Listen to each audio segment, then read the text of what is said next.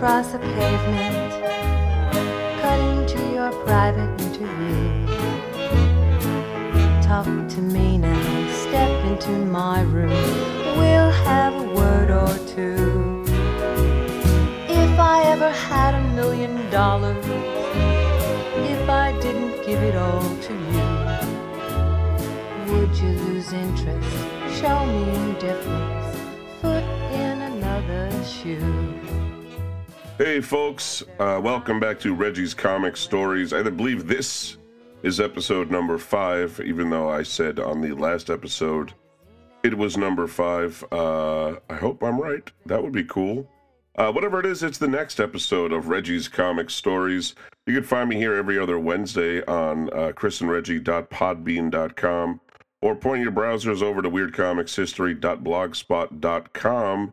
And, of course, you pick us up from Stitcher, iTunes, Google Play, iHeartRadio, Spotify, whatever else. The other, if there are more, are there more? I don't know. If there are more, then they also aggregate all of our podcasts. And every other Wednesday that I'm not doing a show, of course, is Chris does his solo program, Chris's On Infinite Earths, which is great. It's if you wanted to know about Chris's personal history in comics, much more than I've been revealing, I think, myself, at least in a much more linear way. He's got his presented.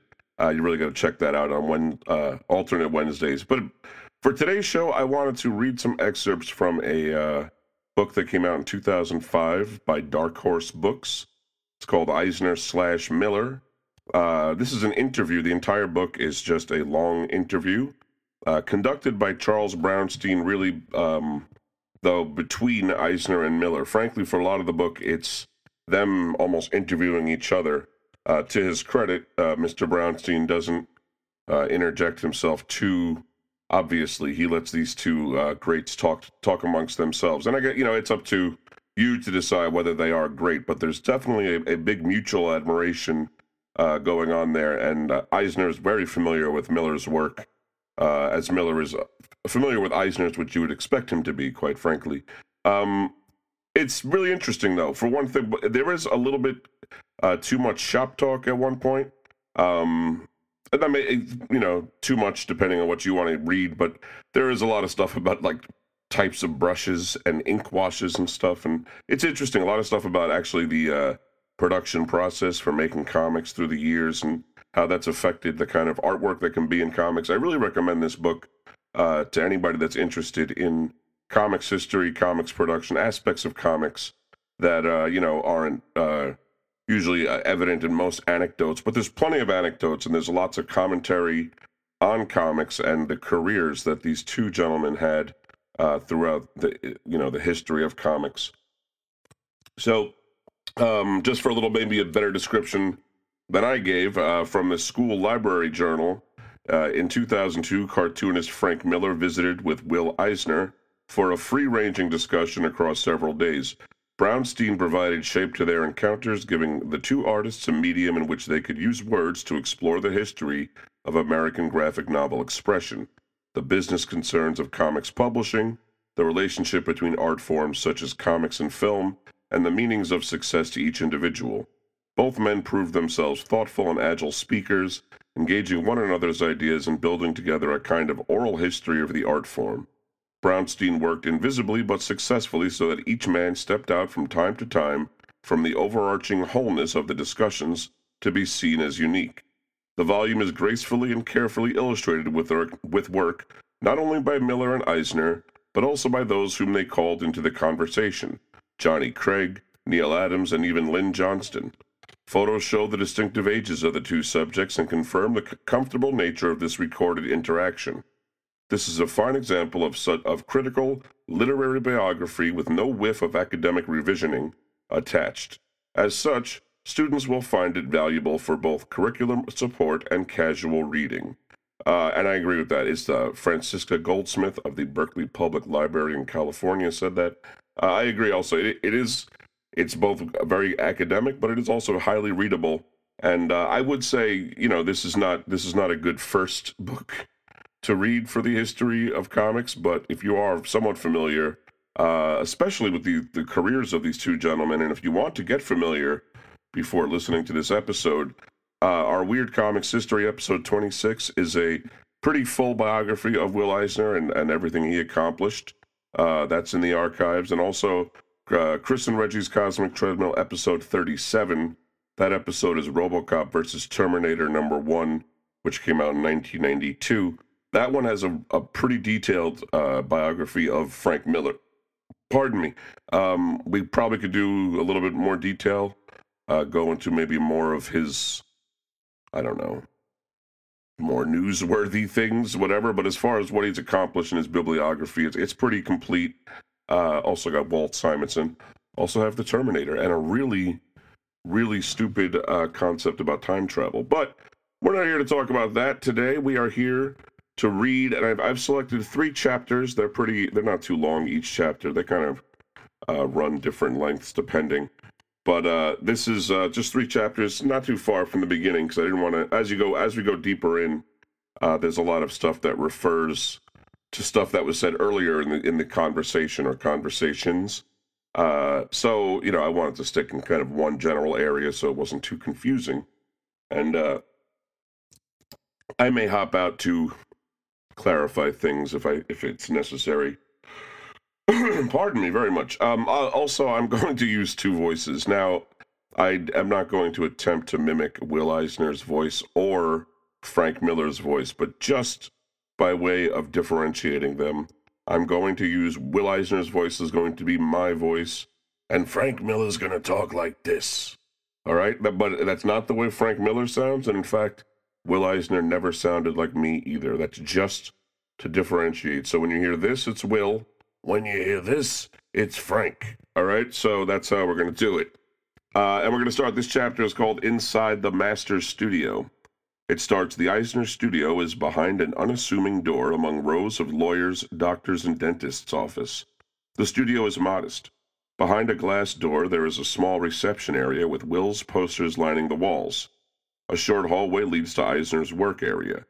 On the left side is his business desk, which is surrounded by bookshelves and awards.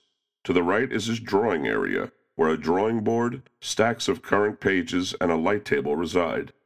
Miller and Eisner take seats beside the drawing board.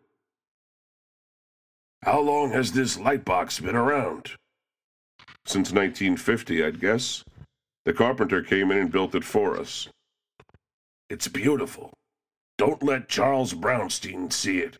He'll try to steal it and auction it off for the Comic Book Legal Defense Fund. Ha ha ha ha ha. I've got a lot of old stuff around here that I still use. I was lucky.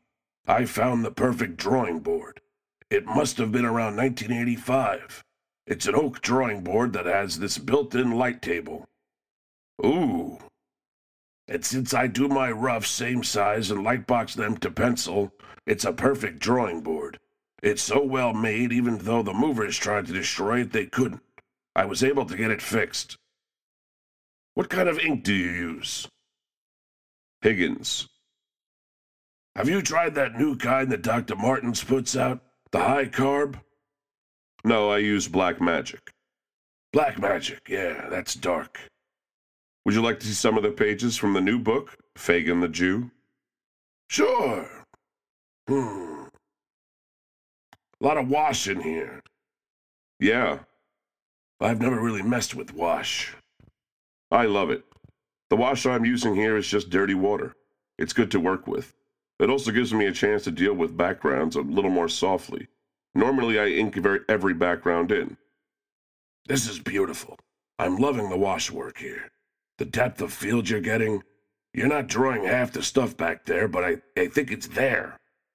That's exactly right. That's what I want. What I'm proud of is the fact that it's just dirty water. I wash my brush after 2 or 3 line strokes. Really? I keep wetting my brush and wiping it on a piece of paper. It keeps the carbon down. I may start doing that because that's a problem I've got. I use so much black that you can imagine how often carbon buildup happens. What's interesting is that here you're blurring your backgrounds, but have included a few keys to indicate the environment to the scene. I was trained to draw entire rooms. That was the mark of a professional comics artist. that you could withdraw an entire office as your establishing shot and then come in for your close-ups. Over time, drawing entire rooms tended to be a rather boring thing to do, and it's pretty boring on the eye unless you do it like Frank Lloyd Wright. I tend to love scenes more for the details than for the overall architecture of the situation. To me, the most memorable thing in your drawing area is the lamp on your board. That tells me more about the room than its dimensions. Often, it's much better to find an object and build a scene around it. You can establish an entire scene by faking a Tiffany lamp on a table with a doily, and if you have nothing else in there, I'll tell you what kind of room it is, what era, what's happening in there. You know that in a scene like that, it will have to be a lady, not a slob in a backwards baseball cap. Not unless he's breaking in. What I'm talking about stems from a series of conclusions, a stagecraft that comes from the Depression era. During the Depression era, the WPA, that was the Federal Work Projects Administration that was set up during the President Roosevelt's New Deal in order to get people working. Theaters that I used to go to didn't have enough money to do full sets. So what they do is establish a scene, take a lamppost, stick it in the center of the stage, and it became a street scene. Maybe a few steps to show the front of some building. From that I learned that it's possible with good lighting and with key details to establish a scene. Not only that, but I also learned that memory is impressionistic, and so I began to make my work move more impressionistic. In the building, structures drawn by a standard comic book clone would have had every damn window with all the panes carefully structured. I didn't have to do that for my kind of reader. As a matter of fact, the best compliment I had, an affirmation of what I'm talking about, came to me when I was in Holland. Some guy came over to me and said, "Mr. Eisner, I just got back from New York, and you know, it looks just like your books." I took that as a great, great compliment, because it was exactly what I was doing. I was doing the story impressionistically. No one knows how many steps there are in a stoop outside of a house. I know there are 13, but most people don't, and it's not important. What's important to know is that they're there, and they have a railing on the side, and that there's feeling. All you need is a little bit of it. It has to do with what I call impressionism. That's the one connecting similarity between what you and I do. We're both working impressionistically. Especially in Sin City. For instance, I started Sin City a couple of years after moving to Los Angeles, and I was swept up with the romance of the city. I'd been out east all my life, and then I started Sin City, and I'm never going to name where it is because it's nowhere. The next time I do it, it'll probably be New York. Anyway, what is L.A.? Who cares about the Hollywood sign? L.A. is great old cars, gorgeous women, palm trees, and terracotta tiling. And that's about all there is. So I developed ways of inking terracotta tiles, silhouettes of palm trees blowing in the wind, and flying cars and good-looking women. What you were doing is what Joseph Mallord William Turner, the English impressionistic painter, did. He drew a harbor that looked exactly like a ship-filled harbor, but when you got real close to it, it was nothing but a lot of little strokes. And when you stepped away from it, it was all there. What was happening was that you were putting a lot in there, and that he was inviting you to put in, but you were putting it in. You were participating, and this is what led me into the business of eliminating backgrounds. I spent a lot of time teaching the use of panels and creating a whole theology on the function of panels, which I still abide by, but it doesn't mean that they need to be used exclusively or always. Same with balloons. I no longer use expressionist balloons. I just use simple ovals to keep the text in, because my characters no longer need the support of the erratic balloon. But the point is that they no longer need too much background beyond the fact that it suggests what's going on. The thing I was showing you there, that background was all that there was needed for 13 pages. One little panel that shows the scene, and the reader remembers the rest of it. One of the things that makes historical work so difficult is that all of a sudden you need a detail.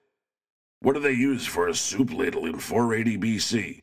Those details are absolutely critical, because if you get them wrong, not only will people notice, but the work will not be as good.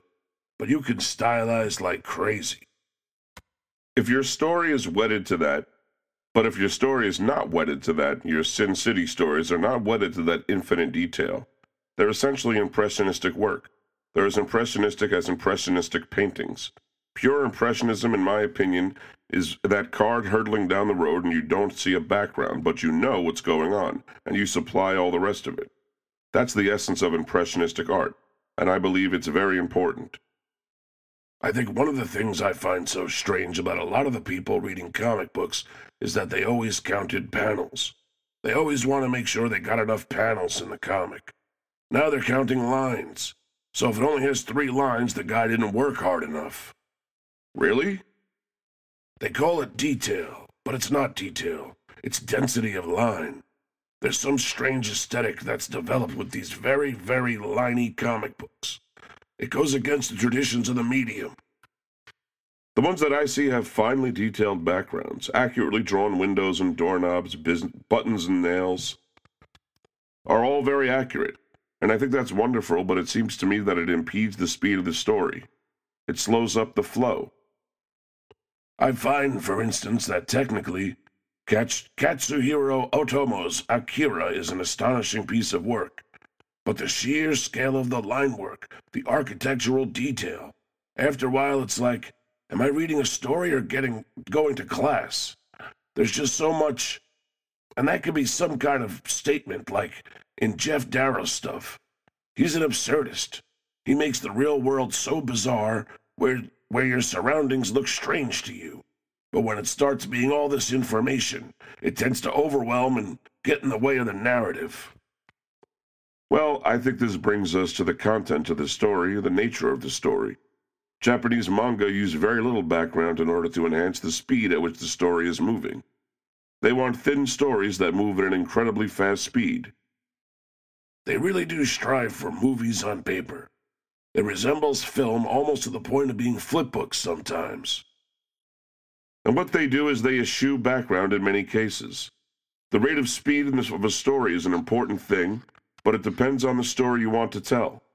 To show an entire building in infinite detail is not storytelling, as far as I'm concerned. So that was pretty interesting, at least to me. I do like when they start talking about ink and things like that. That just seems like pretty normal cartoonist patter. One thing they touch on in that chapter, though, that they actually go into later in the book, they go back to it several times, and I don't really go back to it, so you'll have to buy the book or get the book. Take the book out from the library if you want to find out what they say. But they talk about, you know, Will Eisner talks about his history with theater, and Miller sort of touches on movies, but of course, if you listen to that episode of Cosmic Treadmill, you'll know that he wrote a bunch of scripts, and obviously he's more product of the movie era, I would say, more product of the movies than theater, most likely. So the point being that that's sort of a difference in the way they approach comics, and they go into that more, and it really gives food for thought, even how comics are made today, what they call widescreen comics, you know, things like that. So that's just something to think about. I really am just touching on these things. This is more or less me trying to get people who are on the fence about this book to go out and check it out, because it really is interesting. Next chapter I'm going to read, it's called Stages in Creativity. It begins with Miller. How do you approach making a book, Will? What are your stages? In this particular book, The Name of the Game, I started off with the characters. I made pencil roughs of the characters, and he shows these roughs to Miller. These are Xeroxes. These are pencil roughs. No, I mean the other side is Xeroxes. Yeah, the other side. I'm a depression boy. I don't throw stuff away. I save old paper. After the characters, I made a timeline because one of the problems with the story was that I was going over something like 40, 50 years, so I made a timeline for all the people. Then I created the main characters I was going to deal with. The story breakdown I have here somewhere. Just envision a laundry list of incidents. I knew how I was going to end. I always start from that. The way I've taken to doing stories lately, especially since DK2, and that's Dark Knight Return, or Dark Knight Returns 2, what do they call that one? Dark Knight, whatever, the one that came out in the early 2000s, late 90s, which I guess was still, he was still in production at this time. The follow-up to what we call Dark Knight Returns, that's what he's talking about. So anyway, especially since DK2, with its captive audience, is when looking at broad strokes, I just started using post-it notes for scenes, put them all on the wall and kept rearranging them until the structure worked. I've still got them up there because every once in a while, when I was feeling lost in the middle of the story, I would just walk up to that wall and there's the whole picture. That's essentially what I do here, except with a basic story like this, I start off with where I want each character to be at a given time. I'll make a list and I'll say the character's doing this here and each of those is a page. I use pages almost like panels. I think of them as panels, and in each panel something complete happens. Within that panel I make other panels. In this particular case, I've been staying to 3 tiers. I'll make changes in the dummy as I go, too. For example, here I change the whole balloon. My pencil roughs, as you can see, are chopped off. I'm doing what you do. You do it on the wall, I'm doing it here. Well, no, plotting is what I put on the wall. The plotting depends on the kind of story. A lot depends on the complexity of the story you're doing. If you're doing an adventure story where there's a lot of action going on, then it would be essential to do it that way. Well, if the cast is large in any story... The Name of the Game is a huge cast, and they were growing up old as the story went on. That's why I needed the timeline. As far as the compositions here are concerned, again, this is all chopped up. Essentially, I'm doing these dummies as a selling piece, too. They tell the publisher what he's going to get. So you believe in letting the publisher know what you're doing? Sure. You can't trust publishers, Will. Come on! No, I'm kidding. It isn't a question of trust. No, as long as I don't have to give them control. Well, there's a point about trust. I don't trust telling a guy something that I'm going to do because I don't trust him to imagine it exactly the way I would imagine it. If I say I'm going to have a guy jumping off a bridge and dying while he's in the water, the person I'm talking to has a vision of which side of the bridge the guy's going to jump off and how he's going to jump. I have a different vision. Over the years, I've always believed you don't sell by conversation, you sell by showing. You say to an editor, this is what you're going to get. You want to buy it or don't you want to buy it? I no longer count on an editor understanding what it is I'm going to say. I don't believe in that. When you say I don't trust an editor, is that what you mean? No, as a matter of fact, by the time I deliver much of anything, the editor's already so familiar with my story that they're probably sick of hearing about it. I talk incessantly. And when it comes to stuff where I don't own the properties, I deliver a very comprehensive scenario. But as far as the layouts and all that, for me, so much of that's done along the way that I don't think I could deliver a facsimile of the entire thing at the start. Remember, generally I'm used to dealing with 5 or 6 different publishers around the world in different languages. I give this dummy copy to my agent in Europe, and he sends it around to each of the clients and says, this is what Will's going to do. As far as they're concerned, this is already the new book. One of them wanted to buy it as is. When he came back and said that to me, I thought maybe I should add some wash to it and reset the balloons. I don't think pencil roughs have the capacity of transmitting the kind of feeling in final art. No, it would just be more of a document than the final product. They tried to reproduce pencil art one time. You remember that? Or maybe it was before you came in. Somebody got the idea that, what the hell do we need inkers for? These guys can pencil so tight that we can reproduce them. I think it was Stan Lee who tried that. I think they've tried that 6 or 7 times and it never worked. It never really works. It doesn't make any sense when you come right down to it. I don't really regard the pencil as a drawing instrument. It's very much like a stylus was during the Renaissance. It's a structural tool. Ink is a drawing medium. I agree with you. And the problem is if the pencils are so tight, the inking becomes a mechanical thing. It loses the thing you and I were talking about, which is the joy of drawing. To me, it's absurd to hear about tight pencils, because you're adding a ridiculous step that means nothing. I don't do tight pencils. I compose or lay out a story. It's what I start with, so in the case of The Name of the Game here, I'll start with this page. I position the balloons first. I ink the lettering and then the balloon around it. Within the space left by the balloons, I'll begin drawing. Balloons are subject to the composition. I spend a lot of time on the postures and the gestures and little details. I plan that. The three stages that I use are a rough pencil, and then maybe I'll tighten up with a mechanical pencil. Lou Fine used to use a mechanical pencil. I learned how to use that from watching him. I'll lay out the shapes in a certain amount of detail, and then I ink. After I've done the line work, I'll put the wash in, my dirty water wash. I'm so proud of that discovery. I use a quill pen for the detail. I start with blue pencil. The thing I like about that is that it ultimately keeps the whole process cleaner. I originally used it for that reason, because remember, when you're getting $5 or $6 a page, and if I'm only making $1.75 a page, I better cut out something. I finally began using pre-printing panels. Now, I don't use the hole-punched plastic that you rule your lines with for lettering. I use this, just a big piece of cardboard. I lay it on the board, use a triangle, and draw the line. No kidding. What I do is take the Ames lettering guide and letter it all in ink, and then lightbox the text onto the board. I write right onto the board.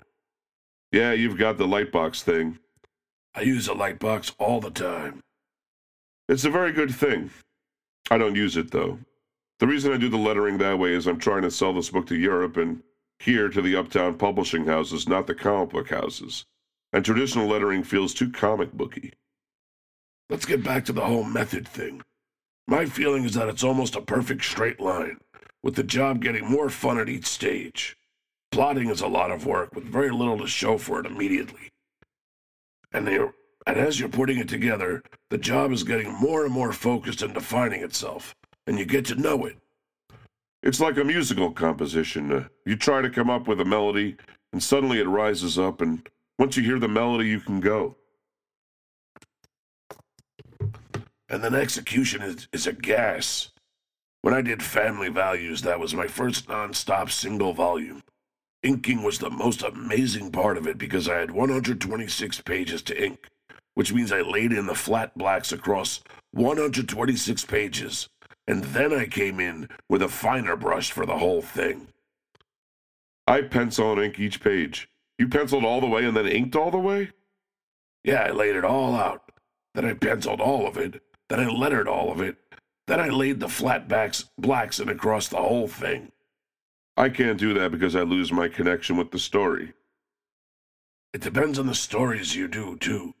My stuff tends to want me to go for momentum. Your stuff does move. Mine requires me to be involved with each page. I'm pretty involved. It's just a different kind of thing I'm after. It's a different involvement, but I'm curious to know about it because it's an unusual kind of thing. Traditionally, I've always worked, and the people who worked in my shop always worked page by page. It's interesting the way it works for me, because it keeps me fresher. It keeps my eye fresh at each stage. When I had those flat blacks laid down, because there's no line in it, there's just those flat areas of black. When I come to that page again, those flat blacks have dried and the page is brand new. Also, I tend to be able to work simpler with less line, because I can see what's needed and what's not.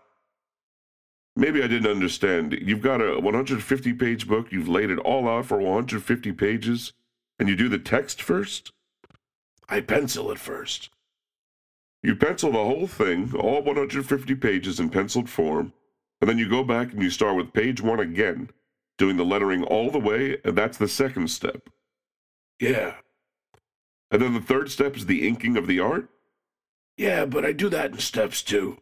The way I do the inking is a little backwards because I lay in the flat areas of black before I do any line. So you're inking in two stages? Yeah. The best stage is the whiteout. Why? Because it's fun. I'm wiping it on my face. It's like doing a war dance or something. Also because doing some of these stages, all of a sudden I'm producing so many finished pages it's idiotic. Because I'll do the layouts in like 10 an hour and it just rolls along. I don't always do all 150 pages. Sometimes I'll do a book in large chunks. But I do work in many stages. Well, what you saw in the studio is the way I do it. I've always traditionally done it page by page by page because each page is like theater. It's a scene. A book is a series of scenes like what I first was exposed to when I saw vaudeville as a kid. There were scenes that were called blackouts. Blackouts were little vignette scenes that were the joke, where the joke was told visually, and at the end of the joke, all the lights went out. Like a nurse walks in and drops her pants, and none of the lights will go out. Those were called blackouts. So I work from scene to scene. Each page for me, the pages you were looking at in that story, each one is a sequence that has a beginning and an end.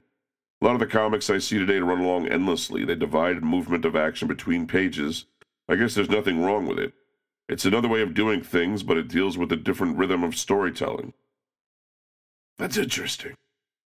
Before I flew down to do this interview, someone said your work moved more like theater and mine like film.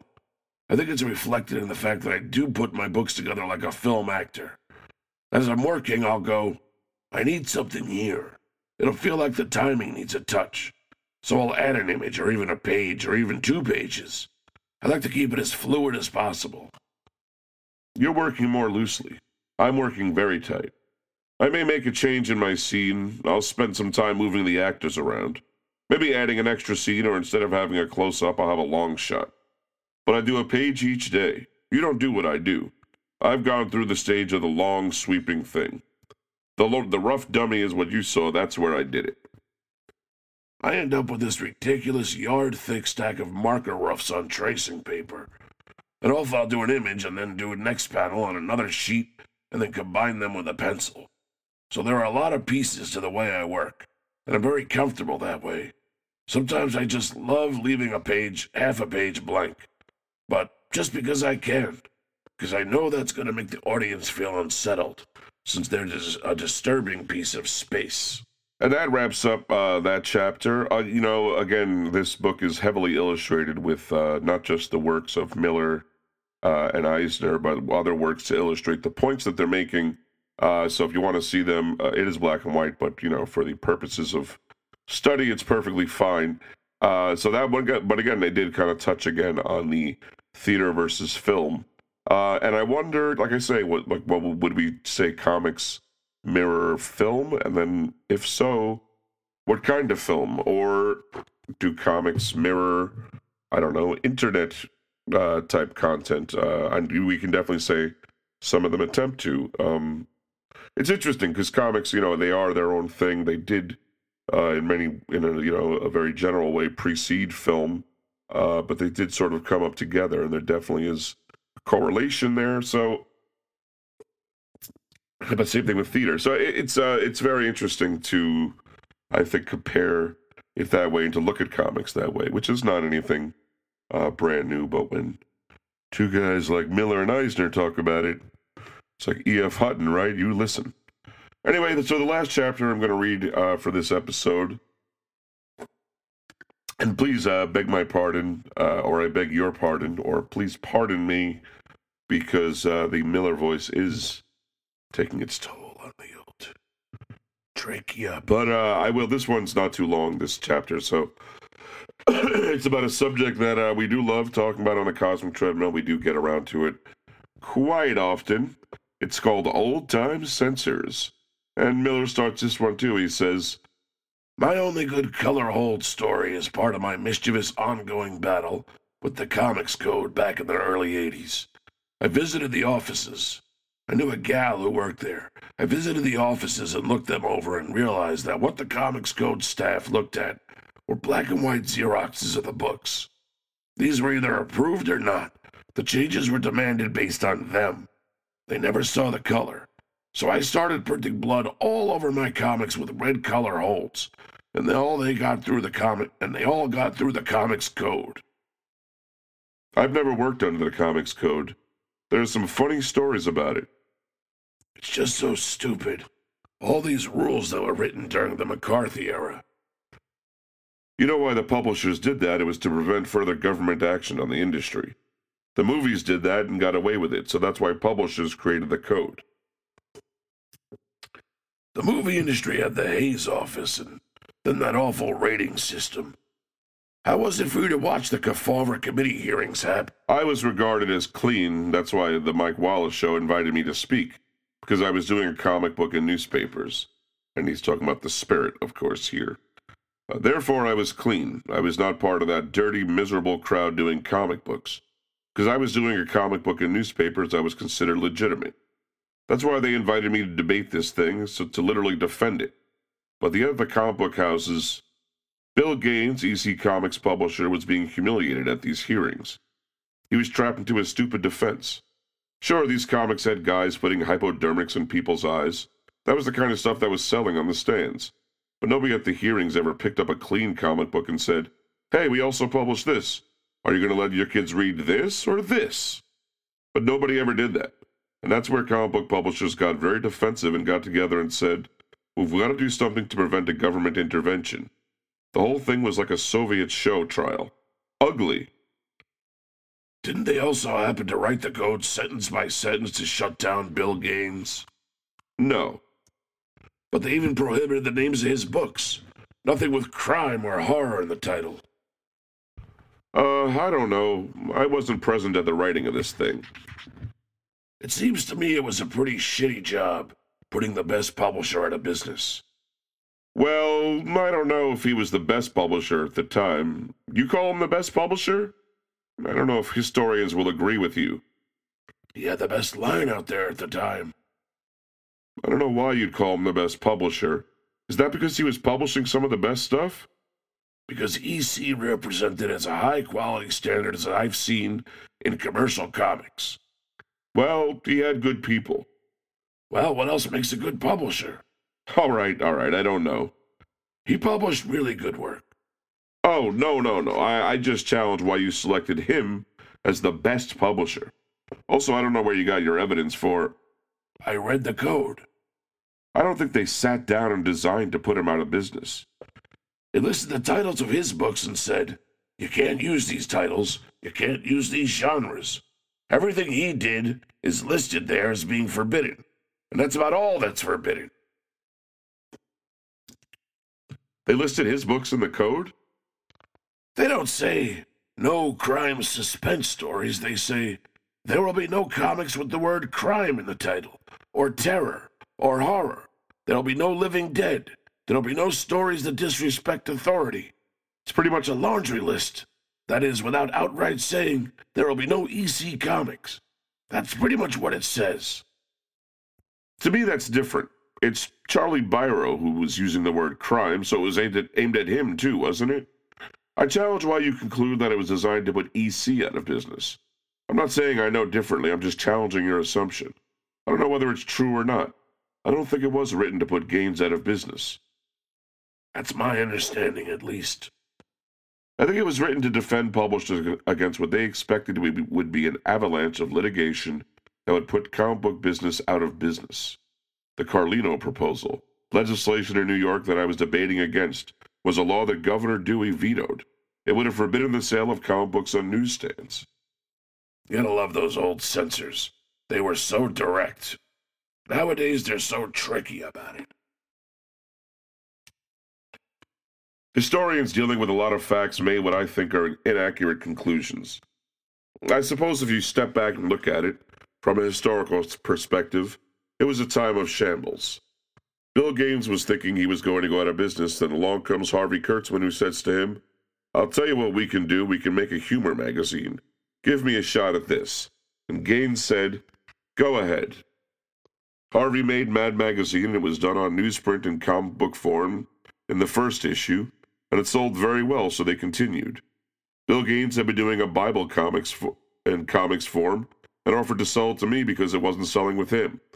He said, "Would you be interested in buying this property from me?" This was Bill Gaines, who, after his father died, took over his father's business after his mother ran the business for a short time.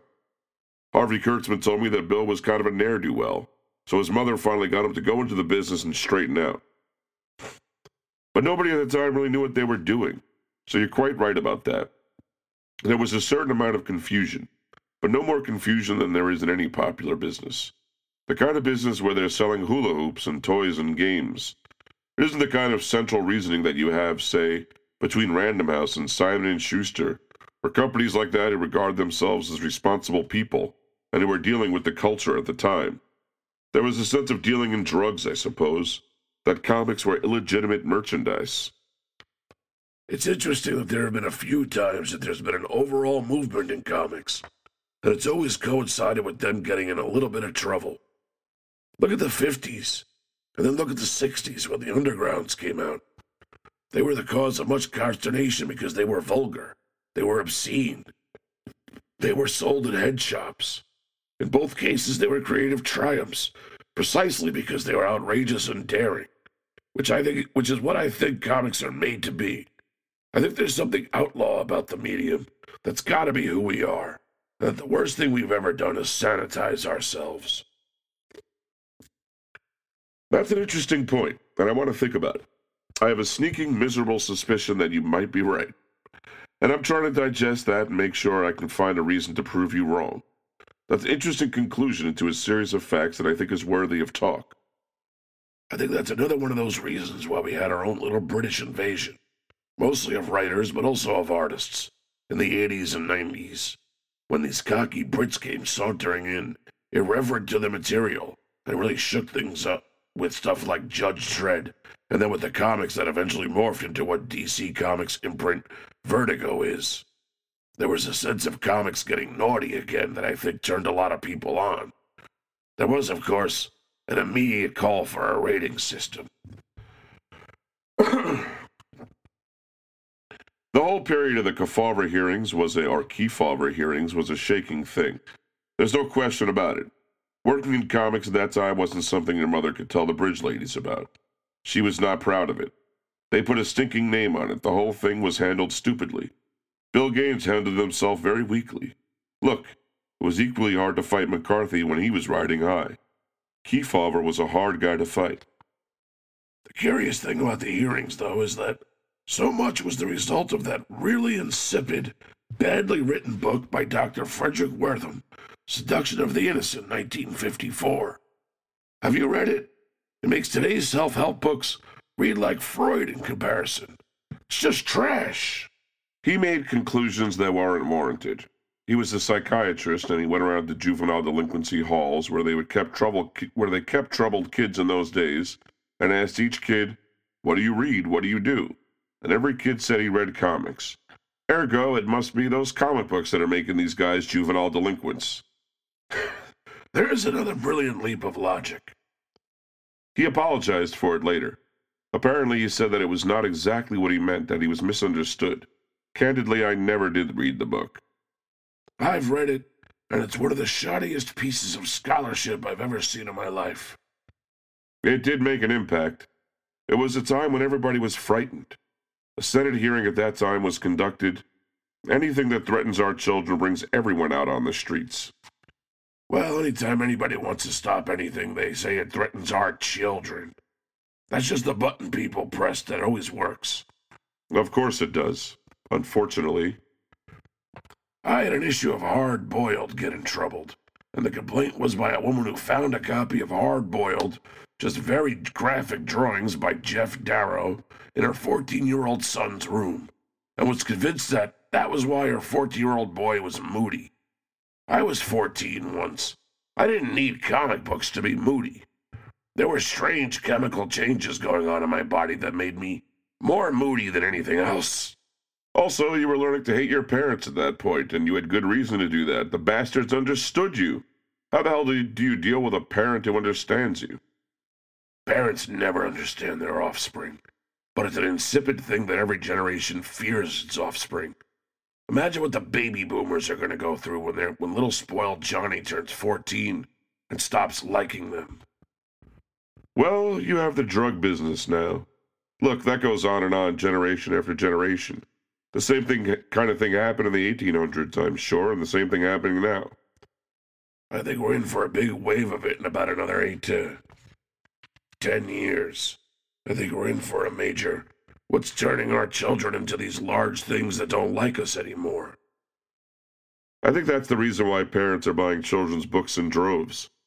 The children's book market is the hottest market around, and it's because mother and father are both working and want to do something for little Johnny. So they buy him a $5 or $10 children's book, which they both love. They think it's great stuff. They think it's very clever. What this means to me is that parents are reaching out to do something for their child. They're feeling guilty because they're neglecting him, because she's out working all day and he's out working all day, and half the kids around are latchkey kids. To tell you how specious the arguments get that censors use, a couple of days after 9/11, I heard someone blaming it on movie violence. Something tells me those Al-Qaeda guys were a pretty determined bunch and weren't swayed by any movies they saw. And that is the end of that chapter. And, of course, you get the free bonus little dig at Al-Qaeda and 9/11 commentary from Miller, which is not incorrect, but he was known to be pretty vociferous or vocal about 9/11 and how we should react to it. He did a book, Holy Terror, which he saw as, American propaganda against Al-Qaeda. And he did sort of change the content of DK2. What the hell was that called? Dark Knight Strikes Back? Was that what that was called? You guys know what I mean. The second one. Not the most recent one. The second Dark Knight that was colored by, was that Lynn Varley? It looked crazy. I don't know. I remember that coloring in that was just out of control. Anyhow, that's all I'm going to read from Eisner/Miller in this episode. If you thought that was interesting, I really implore you to go check the book out. It's fascinating. I read it once while on vacation, and it pretty much took up the whole vacation. Just like I was just glued to this book, riveted to this conversation between these guys. It gets technical, and you guys heard a little bit of the technical talk. But if you have read comics, if you know comics, I think you'll probably be able to handle it. And if not, maybe this is a teaching opportunity for the book to you to teach you more about comics and how they're structured. Anyway, what's funny is a lot of it in the digital world doesn't apply. They don't do balloons first now. That's an old school methodology to make sure you didn't screw up and leave no room for the text. Nowadays, with digital lettering, they can plop that thing at any time. You know what I mean? So I hope you guys enjoyed this. I hope it enticed you to read more from this book and maybe look more into Will Eisner and Frank Miller. If you're curious, they have a large body of work, and Will Eisner is definitely a tentpole figure in the history of comic books.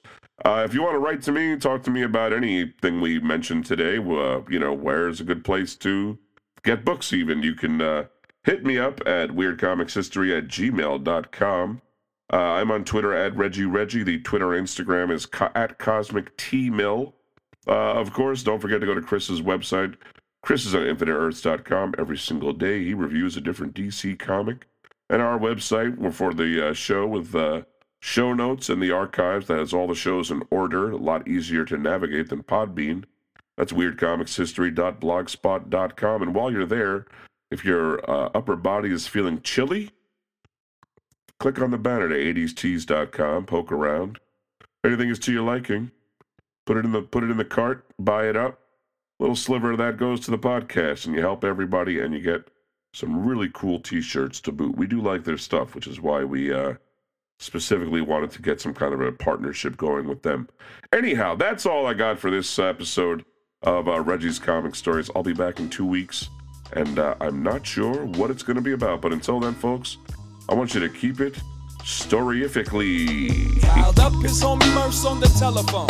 He's gotta talk to somebody who can tell him what the hell is wrong. Brain freezing up, he don't know what to do. But the people that know him know that it ain't nothing new.